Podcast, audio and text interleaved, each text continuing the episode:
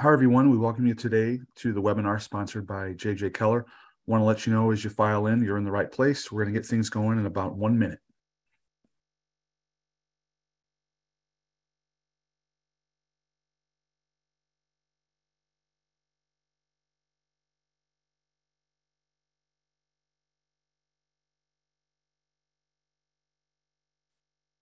Again, everyone filing in. Just letting you know as you do so, you're in the right place. This is the Safety and Health Magazine webcast sponsored by JJ Keller. Just going to allow attendees a little more time to get situated. We'll get things going in about 30 seconds from now.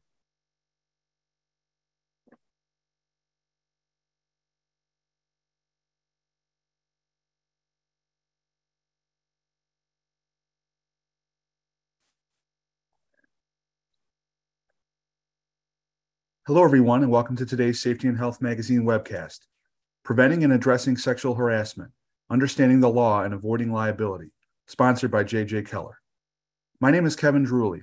I'm an associate editor with Safety and Health Magazine and we'll be moderating today's session. Thanks for joining us. We hope you all are safe and well. In a few minutes, we'll start our presentation, but first, let's review some preliminary items. The views of today's speakers and organizations are their own and may not necessarily reflect those of the National Safety Council or Safety and Health magazine. Any mention of a commercial enterprise, product, or publication does not necessarily mean the council or magazine endorses those items. At the end of today's webcast, we will conduct a question and answer session. To ask a question, simply click the Q&A button at the bottom of your screen, type your question, and click the send button.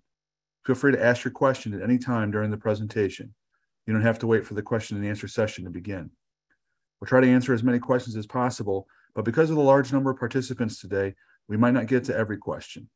Any unanswered questions will be forwarded along to today's speakers. At the end of the webcast, you'll be asked to complete a brief evaluation survey. We'll let you know more about that after the presentation. This webcast will be archived, so you can access it after today's live event. To view this webcast and all of our past webcasts, please visit safetyandhealthmagazine.com slash events. With that, let's go ahead and get started. Our speakers today are Judy Kneissl and Terry, Dor- Terry Doherty, who both serve as editor human resources at JJ Keller. Judy conducts research and creates content on a variety of HR related topics, including labor law posters. She specializes in issues including recruiting and hiring, onboarding and training, team building, employee retention, and labor relations. Additionally, Judy edits the Essentials of Employee Relations Manual. Terry specializes in information on employment law posters, drug testing, wellness, and the Family and Medical Leave Act. She oversees the editorial content of J.J. Keller's employment law poster line and also is editor of the Living Right Health and Wellness Awareness Program. Again, we thank you all for tuning into this presentation. Judy, whenever you're ready, go ahead and take it away. All right. Thank you so much. Thanks to everyone for being here today. Today's webcast is sponsored by JJ Keller Training. JJ Keller Training Solutions cover a broad range of topics and are available in a variety of formats, such as training on demand, DVD, streaming video, and video books, all to help you meet your needs backed by regulatory experts and using the latest techniques and technology, our training solutions give your employees the proper instruction they need. So, on behalf of our sponsor, thanks for joining us today. Now, we want to welcome you again and thank you for joining us for our discussion of sexual harassment. We're going to start today by talking about where the lines are drawn between employees being rude and employees being offensive and employees actually harassing one another. We'll also talk about when you should get involved and how you should respond. And I just want to mention that we've seen a lot of changes in the workplace in the last couple of years, including a shift to a lot of work from home situations. And while you might assume otherwise, those changes didn't make harassment disappear wherever your employees are reporting from. Perhaps even more important than reacting to harassment is preventing it in the first place. So, we'll talk about how you can do that, including the requirements for training for your supervisors and employees. But first, we want to take a poll and find out your motivation for being here today for this presentation. So, what is your primary motivation for wanting to learn more about the topic of sexual harassment in the workplace? Do you want to avoid costly litigation? Is that your primary motivation? Do you want to reduce the cost of lost productivity and employee turnover caused by sexual harassment? Or do you want to make the workplace a safe and secure place where no one suffers the mental anxiety of being harassed or witnessing harassment? Or is your answer all of the above? You hope to do, you're interested in doing all of those things that I just mentioned. All right, we'll give you a couple more seconds to vote and then we will hopefully see the results. All right, well, it's pretty evenly split between making the workplace safe and secure and all of the above. So, is that what you uh, expected to see, Terry? I was leaning toward all of the above. So I, that's I, I do I am uh, happy to see that that's in the majority. So that's sort of what yes, I, I was I was rooting for yeah. all of the above because if if your only goal is to avoid costly litigation, that kind of tells me you don't you don't really care. right. You have to care about your workers, and right. we'll talk about that. right. I, am glad to see all the above. all right. And moving on. Okay. So, but many employers' motivation is in stopping harassment is to keep legal liability at a minimum.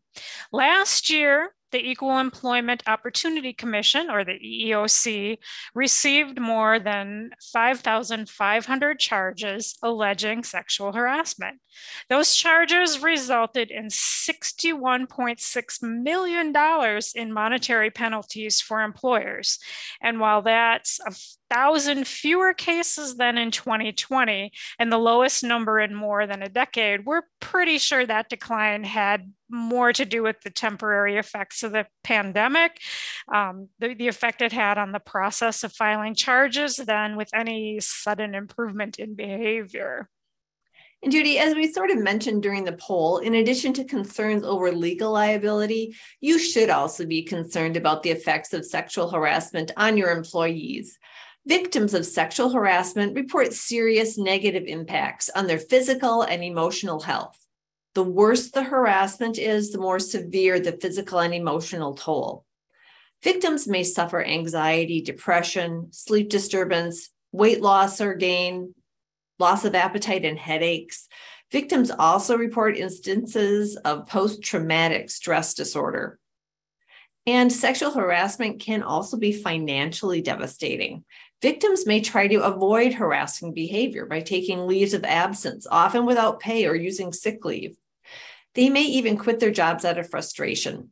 It's important to note that when an employee quits due to sexual harassment, it can be considered a constructive discharge which essentially means that the employee had no choice but to resign and therefore was effectively terminated.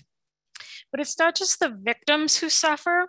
Job turnover, excessive use of sick leave, and lost productivity can all occur when employees are harassed on the job.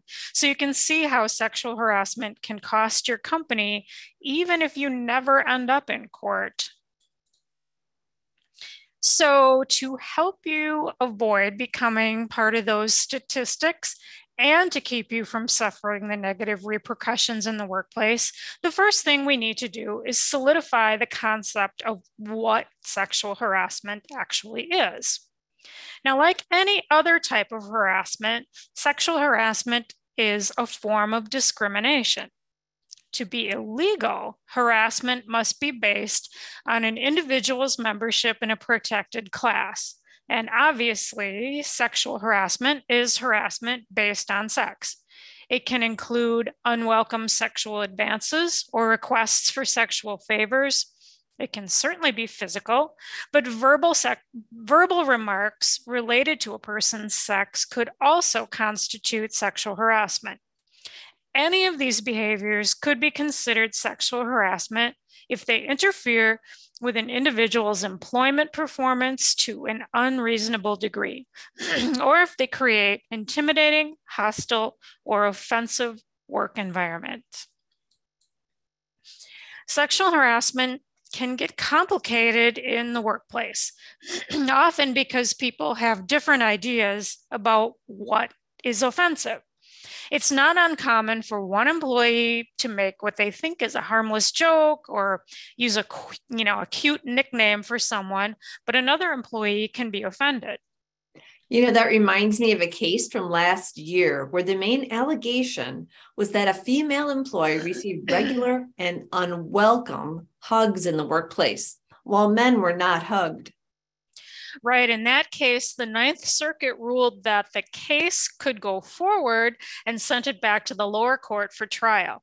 The employer in this case argued that the hugs were, quote, ordinary workplace socializing. But you can see how something that may not seem terribly offensive to one person could still be problematic. The fact that different people will have different tolerances for offensive behavior probably doesn't surprise you but this concept makes illegal harassment a little difficult to identify. Some subjectivity is even evident in the law which wants us to consider how a reasonable person would feel in a particular situation. I'm glad you brought up the reasonable person concept, Judy, because that leads us into the two main types of harassment we're going to cover. The reasonable person test that Judy mentioned comes in the first type of illegal harassment, which is called hostile work environment. As you can see on this slide, to establish a hostile work environment, the question is whether a reasonable person would find a particular environment intimidating, hostile, or abusive. There's a little more guidance for the consideration if you look at the beginning of the definition. You also want to think about whether the conduct was severe. If it wasn't severe, it could still be considered harassment if it happened very frequently or went on for a long time. The severity or the pervasiveness of conduct is what would make that reasonable person find the environment intimidating, hostile, or abusive. That means that one crude or off color sex based comment probably wouldn't be enough to create a hostile work environment. But if the comments were quite regular, you'd be more likely to be looking at a hostile work environment. As another example, one request for a date from one employee to another would not typically create a hostile work environment. But if the employee continued to ask, even when it's made clear that the original request was unwelcome, the repeated requests could create or contribute to a hostile work environment. On the other hand, if the conduct is particularly severe, like inappropriate touching, for example, you wouldn't typically need more than one instance for the situation to be deemed a hostile work environment. Now, when you're determining if a hostile work environment exists, courts will typically consider these factors. So there can there are things you should consider too. Obviously, we know that the conduct itself is important, but you'd also want to consider how often it happened, how many people were involved, and the status of the harasser. For instance, if a supervisor was creating a hostile work environment, that addition of the supervisor's status over an employee may more quickly lead to a hostile work environment, basically because of that power dynamic. And then the consideration of whether a reasonable person would consider the environment to be intimidating, hostile, or abusive is also going to depend on the number of people doing the harassing and the number of people being harassed.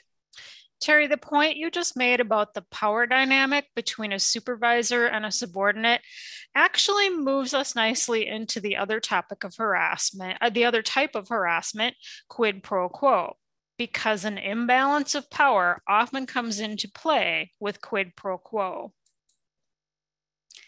So, quid pro quo literally means this for that. Essentially, this would be a situation where someone is required to put up with harassment to keep their job or to get a promotion, for example. In such a situation, a harasser is, by some means or another, saying, You tolerate my behavior or give me something I want, and I'll give you X. Now, here, X could be a good review, a promotion, or it could even just be that the person uh, is allowed to keep a job. This type of harassment may be a little easier to spot than a hostile work environment. As quid pro quo, um, as a quid pro quo example, let's say that an employee named Mary and Mary's supervisor have been having an affair for three years. When Mary ended the affair, the supervisor demoted Mary and cut Mary's pay. Or maybe Mary's performance review was unjustly harsh after the affair ended. In either case, Mary may might bring a case of sexual harassment against the employer. You can see how a quid pro quo situation typically requires some level of authority from the harasser, they have to have something to hold over the victim's head for a quid pro quo to work. So, with this type of harassment, a supervisor is often the harasser. This idea of someone in authority asking for something in return for benefits and perks is an important distinction between the two types of harassment. With a hostile work environment, no level of authority authority is required. So a harasser could be pretty much anyone, including an employee's peer. The harasser could even be a subordinate or a non employee, like a customer or contractor. That comes up sometimes. A hostile work environment also doesn't usually involve any kind of tangible employment action, while quid pro quo harassment usually does. There's usually some kind of threat of termination, demotion, or some other term of employment involved. That's why some people refer to quid pro quo situations as tangible employment action harassment. Before we move on to what you need to do about harassment, I wanted to stop and review some common misconceptions about harassment. First, while harassers are more likely to be male than female, women can be harassers and men can be victims. In fact, in 2021, men filed every one in six sexual harassment claims. And along those same lines, harassment need not take place between opposite sex individuals men can sexually harass men and women can sexually harass women. For example, if your company has a construction crew and one of the male employees repeatedly ridicules another male employee for, say, not being masculine or tough enough, we already know that the conduct is based on sex on stereotypes of how a man should behave. So, if the conduct is severe or pervasive enough, you could be looking at a hostile work environment in that situation. Yes, that's a good point. And since we're talking about who must be involved, I'm going I'm going to use the same example. And let's say this was going on a male employee was making fun of another male employee based on sex. Now, even if the victim doesn't care say the victim wasn't offended, there could be another employee who was offended by those comments. An individual doesn't have to be directly harassed to bring a claim of sexual harassment. So, that third employee who only witnessed the harassing behavior could still have a claim. Right. And taking it even further, conduct or comments don't have to actually be directed at anyone at all. To give an example, in a court case from the 11th Circuit, the only female employee in an office had to endure a daily barrage of sexually offensive language in her presence, although it was not specifically directed at her. She complained to one of her coworkers and to a branch manager, but the offensive language continued. So finally, she quit her job. The court found that sex specific language can be particularly offensive and degrading to a member of a protected class, even if the language isn't specifically directed at that member.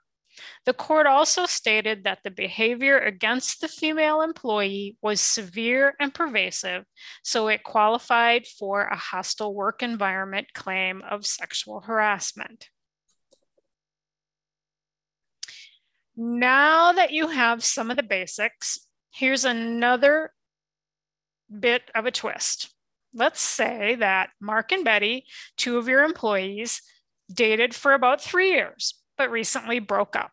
Since then, Mark has been calling Betty regularly during non work hours to ask her to reconsider and go on a date. Though Betty has repeatedly turned Mark down and asked him to stop calling, the behavior continued. Betty brings this issue to you because Mark's actions make it uncomfortable for Betty to work with him. Do you, if this happened in your organization, what would you do? Well, your choices are on the slide. Would you do nothing because the situation didn't occur at work? Would you do nothing because the employees used to date, so it's not harassment? Or would you transfer Mark to get him away from Betty? Or maybe would you investigate the claim? Now, in this situation, there are two important points for you to consider. First, for this, for this situation to include harassment, conduct typically needs to be unwelcome. Betty had told Mark to stop calling, making it clear that his asking was unwelcome. The second point, which we haven't covered yet, is that harassment need not occur within the workplace to affect employees. Courts have observed that employers can be liable even when conduct takes place outside the workplace because it still has a tendency to permeate the workplace. That means that even though the situation between Mark and Betty didn't occur at work, or during work time, you still have a duty to investigate and address the situation just as you would if it occurred at work. So D was the only correct answer there. Now, we can take the example of Betty and Mark one step further by considering that harassment doesn't even require a verbal exchange. Now that so many people are working remotely, it's important to know that a written exchange could be enough to constitute harassment. And today it's not uncommon for employees to interact online. The situation we described between Betty and Mark could have easily occurred over email or via social media.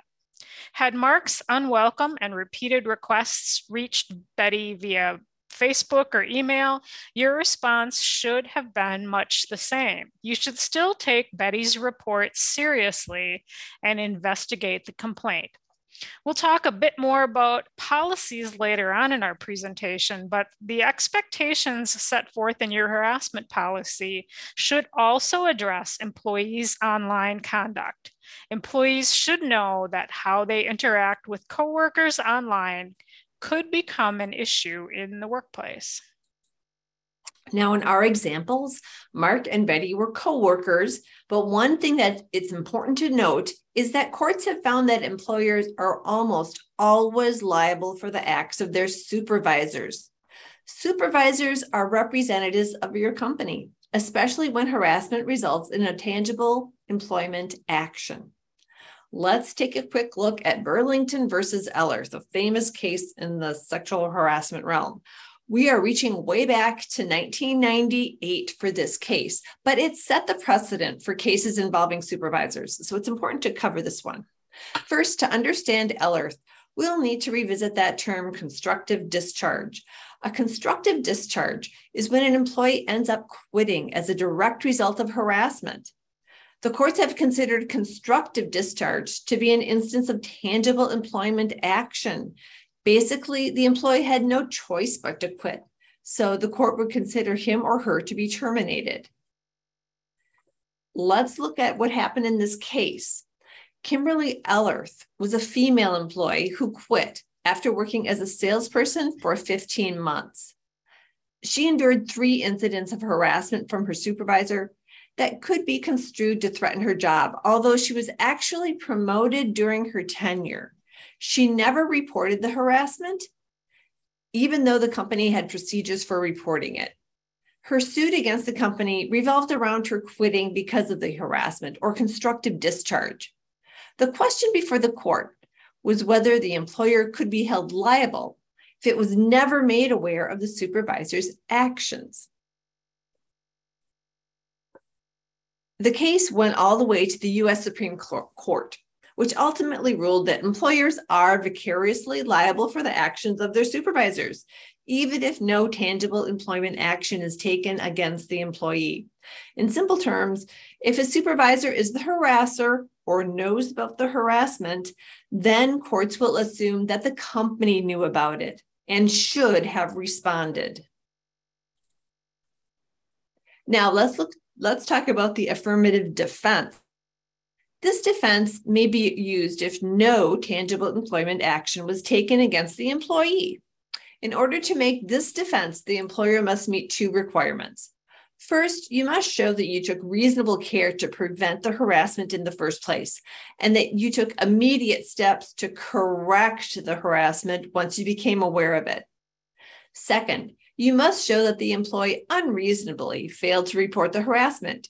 Here, you're going to need to be able to show that you had procedures in place for the employee to report the harassment and that you would have responded effectively, but the employee failed to take advantage of your procedures. Note that if in the past your company didn't have effective responses to complaints or if it ignored claims, a court is more likely to think it was reasonable that an employee failed to report the harassment. Of course, that's bad news for you if you were hoping to employ the affirmative defense. So we said that with the affirmative defense, you need to be able to show that you exercised reasonable care. And of course, there's a definition for reasonable care. There's there are fundamental steps you need to take in order to exercise reasonable care. One, create a written sexual harassment policy and make sure you distribute it to all employees. This can, of course, be done via email. Also, train your employees, especially supervisors, on your policy and what sexual harassment looks like. Third, make sure you have a procedure in place for employees to report sexual harassment and that employees understand it. Have more than one reporting avenue in case the alleged harasser is ever an employee's direct supervisor. And finally, have all employees sign a statement that they have received the policy and training on sexual harassment and keep the statement on file. Terry just started getting us into what you can do to minimize your liability by having certain policies and processes in place. So now let's say you do recognize sexual harassment in your workplace. Again, your company isn't automatically liable, but if you don't do anything about it, your chances of legal liability rise significantly. Basically, the law says that employers are responsible for sexual harassment they know about or, and this is key, mm-hmm. should have known about. And if you're a step ahead, and you're a step ahead if you understand the concepts and can recognize sexual harassment when it occurs. Now, from there, you have to know how to respond. And of course, your supervisors need to know how to respond too. So, if you become aware of a possible hostile work environment or a quid pro quo situation, you should immediately conduct an investigation.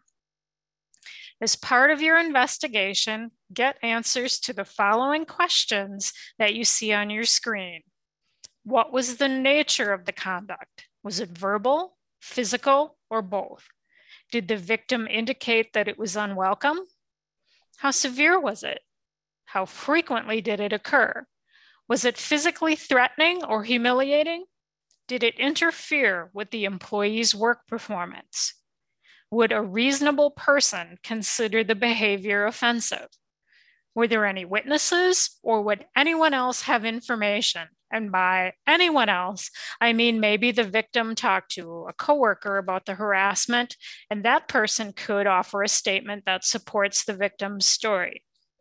Make sure you document the situation, even if you conclude that there was no illegal harassment, that that nothing illegal occurred. And even in the case of a very minor infraction that doesn't require formal discipline. Documenting everything can help you identify patterns down the road. Remember, something that didn't create a hostile work environment at first could contribute to one um, if similar conduct continues. So, having the history will be really helpful. Now, if your investigation determines the harassment has occurred, then the next step is deciding how to correct the situation. First, you need to stop the harassment and stabilize the workplace. Any discipline should be proportional to the seriousness of the offense and effective at putting an end to the behavior. So, for example, if you have an employee who makes a tasteless joke, a verbal warning may be enough. On the other hand, if an employee inappropriately touches a coworker, something much more serious, maybe a suspension or even termination may be in order. Judy, also keep in mind that you could still be liable if the harassment doesn't stop.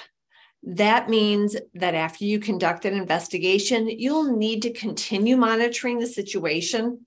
If the conduct doesn't stop, for instance, if the jokester keeps telling inappropriate jokes, the discipline needs to progress- be progressively more serious since the first round wasn't effective in stopping the harassment. Right. Thanks for that, Terry. Yes, you do have to remember that the situation doesn't just end because you've completed your investigation. The other thing to keep in mind is that if your investigation uncovers that illegal harassment has occurred, you want to correct any effects on the victim. So, for example, if the individual um, individual was demoted after refusing sexual advances from a supervisor, that employee should probably be restored to their previous position. Or say an employee was required to take leave after complaining of harassment. That employee should have that leave immediately restored at the conclusion of the investigation that supports the allegations. Now, how we just explained addressing sexual harassment is probably how you're used to hearing about it. Watch for harassment, and when you think it might be present, investigate immediately and act on your findings. And, and we stand by this advice. You should absolutely respond to harassing behavior in your workplace with an investigation and whatever discipline you deem appropriate after determining what happened. But there's one pretty major problem. This approach taken alone is too reactive and not proactive enough. A few years ago, an Equal Employment Opportunity Commission task force on the study of harassment in the workplace concluded that many employers aren't really looking at harassment in the right way because they're waiting to address conduct until it crosses over into behavior that is actually illegal. Right. And while you should absolutely step in when you identify harassing behavior in the legal sense of the word, your efforts should actually start well before that. Employees should know that uncivil or offensive behavior even well before the point that the conduct ventures into the world of sexual harassment, is not acceptable in the workplace. Many employers have expressed concern that some workplace banter may come close to crossing the line into the realm of unlawful conduct. And we acknowledged earlier that this can be a fine line, sometimes laced with subjectivity. The difficulty of determining when exactly offensive behavior becomes unlawful is yet another reason it's important to take all complaints seriously and require professional behavior from employees.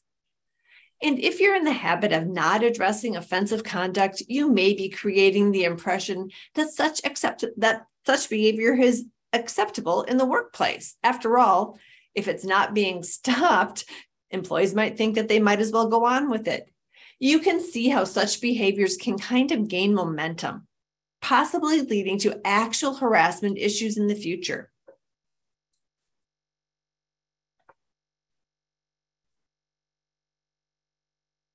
Now, it all comes down to prevention. Teach your employees how to be helpful, but helpful bystanders, and respond to sexual harassment quickly and appropriately. In fact, JJ Keller offers a unique training on sexual harassment prevention. This program can be easily customized to meet state requirements, and it's available in DVD, video training book, online course, and pay per view formats. Now, if you're interested in this, please respond to our poll. Actually, we have hundreds of other training topics as well. So if you're interested in any type of training topic, go ahead, let us know by using the poll on your screen. As a thank you, we'll e email you a fantastic white paper Judy has put together called Sexual Harassment Three Tips for Effective Training. So go ahead and take the poll. And we will also see if there's a few questions that came in um, that people want to talk about while you're taking that poll. I'm not seeing any questions yet, actually. So please, I guess this is a good time to remind everyone. Please go ahead and enter your questions in the Q and A box because we will we will have a few minutes at the end to take care of your questions. Okay, go ahead and indicate your response on the poll. And then we are going to talk a little bit about training. Oh, a question about our trainings. Are they available in Spanish? Some yes, are. Yes, they so, are. The, yeah. the sexual harassment training is definitely okay. available in Spanish. Um, and many of the other titles are too. So that's a great question. Thanks for asking. All right. All right, now, well, let's talk a little bit about, more about training now and go into what the EEOC says about preventing sexual harassment and training. The goal here is rather than just to respond to sexual harassment, the, the ultimate goal is to prevent it. And that does require a total shift in a company's culture. That has to come from the top down. One tactic the task force offered as a possible benefit to employers is civility training. This type of training is meant to promote respect between employees.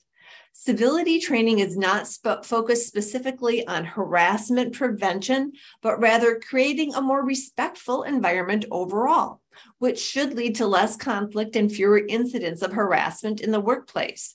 Research has shown that incivility is typically a precursor to harassment. In contrast to typical anti harassment training, civility training tends to give people positive examples of how to behave rather than highlighting behaviors they should avoid. The training typically includes a focus on interpersonal communication, conflict resolution, and effective supervisory techniques. Another avenue suggested by the EEOC's task force is bystander intervention training, which is a violence prevention strategy. We touched on this a little bit earlier. As the name implies, bystander intervention training encourages people who witness potentially harassing situations to step in and diffuse them. Bystander intervention training is being used more and more in colleges and high schools to prevent violence and sexual assault. The concept involves at least four strategies. First, help bystanders recognize potentially problematic behaviors, thereby creating awareness.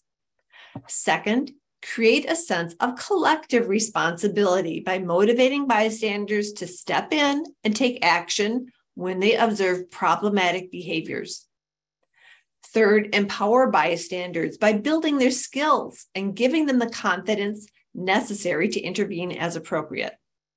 And, finally, provide bystanders with resources they can call upon and that support their intervention. these are just two types of training recommended by the EEOC's task force that are not necessarily substitutes for specific sexual harassment training, though. Remember, bystander intervention training and civility training aren't subject specific. They're more about teaching employees how to behave in general, which can ultimately prevent sexual harassment. Still, employees do need to understand what kinds of behaviors are and are not allowed specific to sexual harassment. And in a few states, which, um, if you're from any of these states, mm-hmm. listen up California, Connecticut, Delaware, Illinois, Maine, and New York, in those states, training specific to sexual harassment is actually required by law.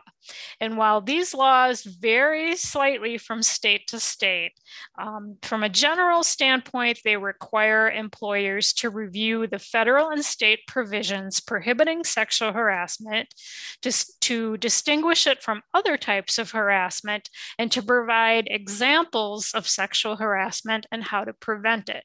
And these states generally require the training to include specifics on how to report sexual harassment. Now, if you're not in California, Connecticut, Delaware, Illinois, Maine, or New York, sexual harassment training may not be required by law, but of course, that does not mean you should skip it. The EEOC's task force noted that individuals who receive training are more likely to tell their employers about harassment. Training should do many of the things that those states we just mentioned required require of employers. Now, don't panic if you didn't catch all the elements we just listed. We're going to slow down and go over each of them specifically and how you can best present them in your training. So, one of the most important elements of training is to communicate your company's position on harassment in the workplace. You'll want to make sure that all employees understand that your company strongly disapproves of this type of conduct. And of course, it's best if this stance is reflected from the top down in your company's culture.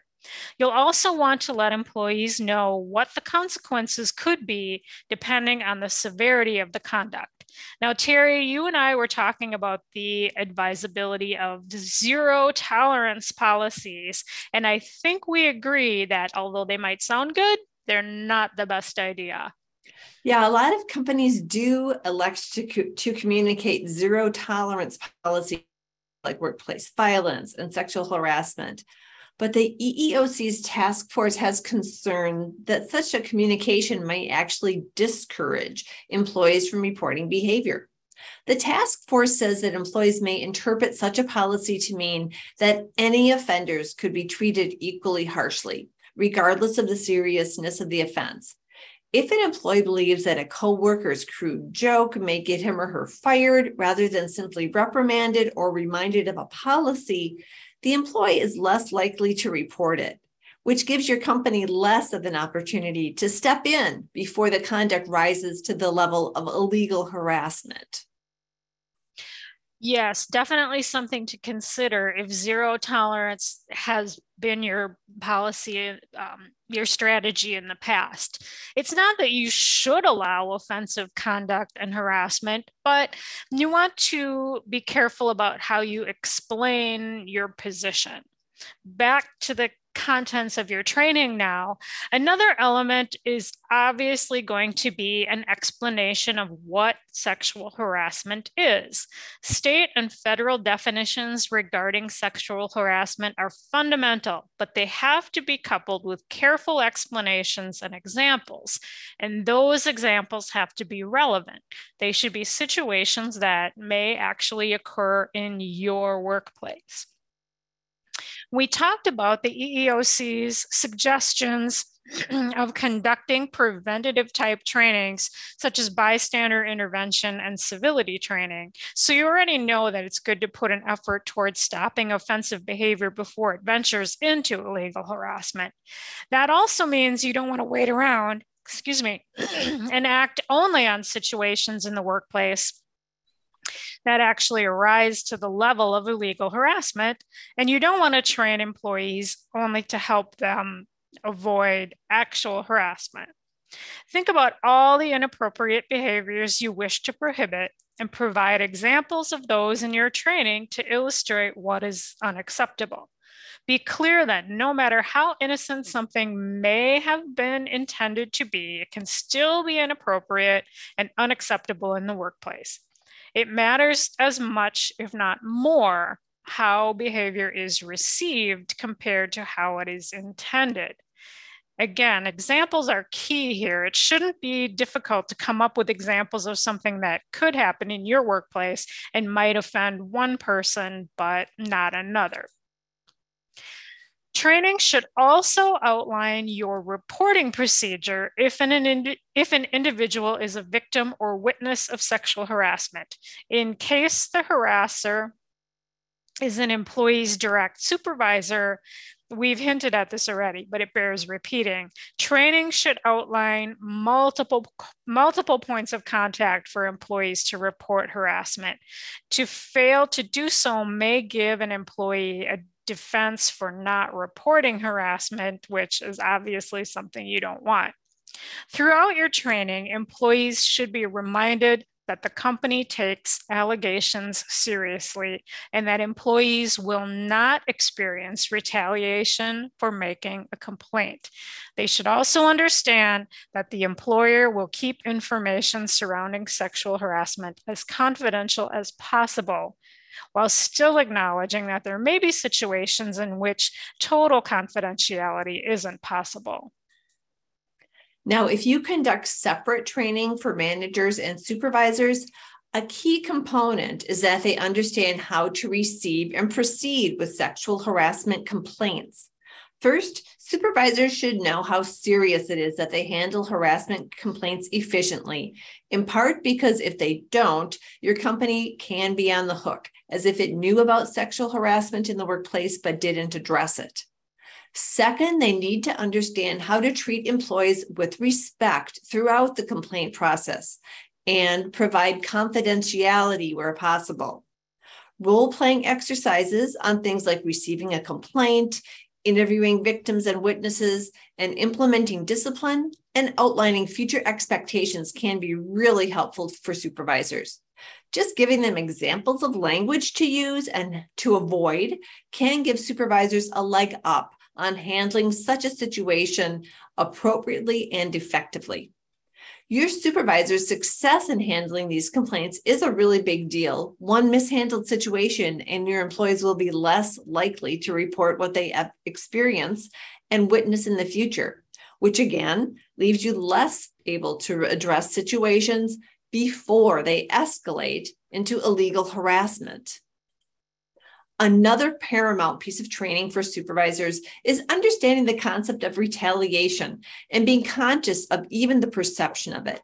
In a nutshell, retaliation charges assert that an employer took an action against an employee in some way for making or supporting a claim of discrimination. In 2021, 56% of charges made with the EEOC included an element of retaliation. Remember, even if you handle a sexual harassment charge properly and you limit your liability in that area, if a supervisor retaliates and against an employee for reporting sexual harassment, your liability starts all over again. Retaliation is a risk, even if an employee's report of sexual harassment didn't rise to the level of being illegal. Examples within your training for supervisors can be really helpful. A lot of times, supervisors don't realize the kind of behaviors that might be exhibited, they might be exhibiting that could be perceived as retaliation. Excluding an employee or treating someone differently because they are a troublemaker, or even labeling, labeling someone as sensitive can be the beginnings of a retaliation claim under the right circumstances. Supervisors need to understand that any employment action taken after an employee complains of harassment could potentially form the basis of a retaliation claim. So it's tricky, and you have to watch for the possible perception of retaliation. But it's good news for employers that employees who report harassment are not immune to legitimate discipline. Now, it, for example, if an employee, excuse me, when it if an employee is harassed by her manager, but the man, the employee's work is unsatisfactory, and then the the harassment is reported, and then the manager is disciplined, then the employee's claim of discrimination may not hold. Right. It's important to make sure that employees believe that retaliation will not occur. According to the EEOC, only one in four cases of workplace harassment are actually reported. If reporting is that uncommon in your workplace, you can see how you're going to have a hard time in both creating a positive environment and avoiding legal liability for harassment claims. The EEOC's task force found that for employees to report harassment and offensive behavior, employees have to have 100% trust in the employer's system. They have to understand what will occur, how a complaint is received, how an investigation will work. And they have to really believe that the company will treat them with respect at all times and that no retaliation will occur. Now, perhaps most importantly, employees have to feel respected in the workplace for prevention efforts to work. The task force found that a direct they found a direct correlation between the respect given to employees and the employer's ability to identify and stop harassment. Unfortunately, it's really, really easy to undermine that respect. It only takes one employee being treated poorly in conjunction with reporting sexual harassment or offensive behavior, because once that word gets around, the next employee and the next and the next may not report anything at all. And then you don't have the chance to stop harassment at its roots. You can see how training cannot be approached as a rote exercise to be in order to be an effective component of sexual harassment prevention. It has to be one component in a whole culture devoted to making sure that all employees are treated with respect. But one way you can make sure your training is more effective is to have your employees evaluated. You could do this immediately after, but you might want to try um, to make your inquiries a few months after the training. Then you can ask your employees what they remember and what they're not clear about. And you can also ask them if they've noticed that behaviors have changed in the workplace. Or you might find that they're noticing more negative behavior now that you've defined what it is, what is and isn't acceptable. Maybe there, maybe there are things they didn't know were were unacceptable before. All this feedback can help you determine where you might need to tweak your training and whether you might need to start thinking about a refresher course down the road. We've mentioned the importance of a strong sexual harassment policy throughout our presentation today. So let's go over the elements that should be included. The policy should include possible consequences for being a harasser, a clear definition of sexual harassment, and other behaviors that are prohibited, and a statement that retaliation won't be tolerated. In addition, it should encourage employees or even communicate it's an, that it's an expectation that they report any sexual harassment and or offensive behavior they witness or experience. Even a comprehensive policy won't be effective if it can't be understood by everyone. Consider whether you need to provide copies in other languages. This might go for training as well, as we mentioned earlier. Preventing harassment of any kind in the workplace is one of those things where you really have to do the work of creating a positive culture. And when that doesn't work, be willing to have uncomfortable conversations when situations merit them. A lot of companies have nice sounding value statements, but you know, that's not the hard part. What's really valued at a company or the actual company values are the ones you're willing to act on which are shown by who gets rewarded, promoted, or let go. If you focus on doing the tough work to create the culture you want, highlighting actual values, you will have done a lot more of that prevention we've been talking about, which will require a lot less attention to avoiding the legal liability in the long run. Now, we know we've covered a lot of ground here today, and we hope that you found it very helpful. Um, we're going to try to get to a few questions before we run out of time. But first, we'd like to offer all of you attendees another opportunity to request more information on our training solutions, whether you're looking for training topics on sexual harassment or um, any other topic that we have training on. Our, our JJ Keller Training delivers. We have hundreds of online training courses and pay per view streaming courses. So we will let you um, answer the poll. Um, we'll leave that up for a little bit. And um, when you inquire about JJ Keller training today, we're going to mail you a digital, email you a digital copy of our white paper on sexual harassment training. So that'll review a little bit um, of the stuff we went over today. Um, we, I know we threw a lot at you. So um, if you want another source for information on sexual harassment training, go ahead and get that white paper and you can look that over whenever you have time to be refreshed on this on this stuff.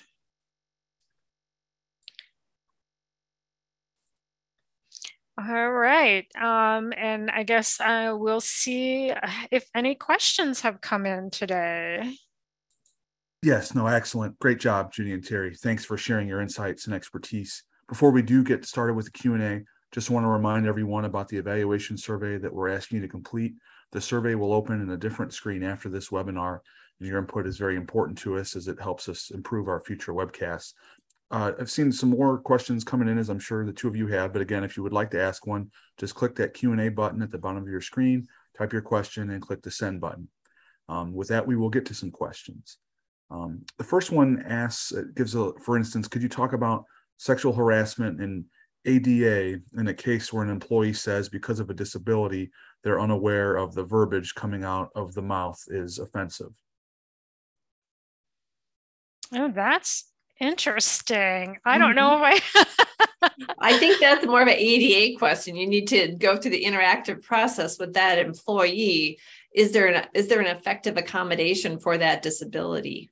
Right. Is the, the accommod you're you're going to want to see um, uh, what what does the employee think? Well, how can the employee handle that? Uh, you know, what would the employee suggest uh, if if if this is a problem for other employees? You sort of have to take the temperature of the workplace and how is that affecting your workplace specifically? What does the employee say? Well, this is what I could do.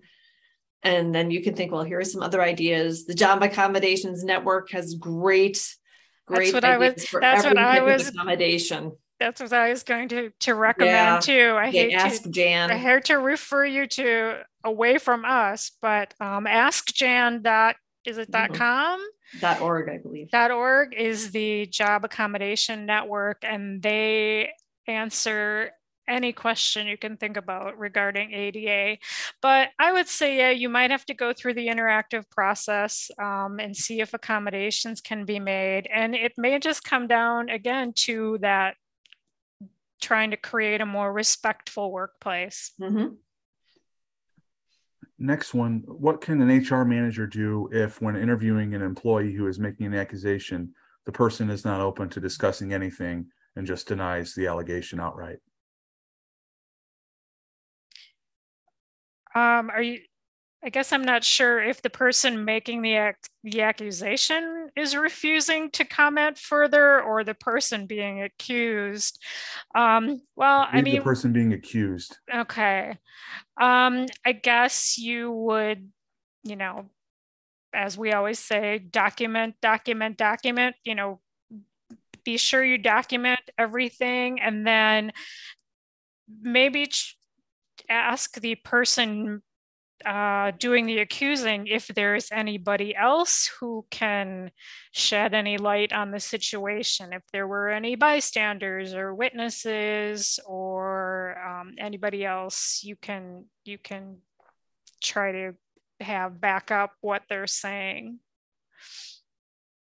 I mean, and if you and if you can't find you know, if there is no evidence, um, just keep a record of this accusation and, and your findings because like we said earlier, you know, patterns may, may become clear later on. Mm-hmm. I mean, mm-hmm. you might, this, this may come around again and then you'll have, you know, you'll have the documentation.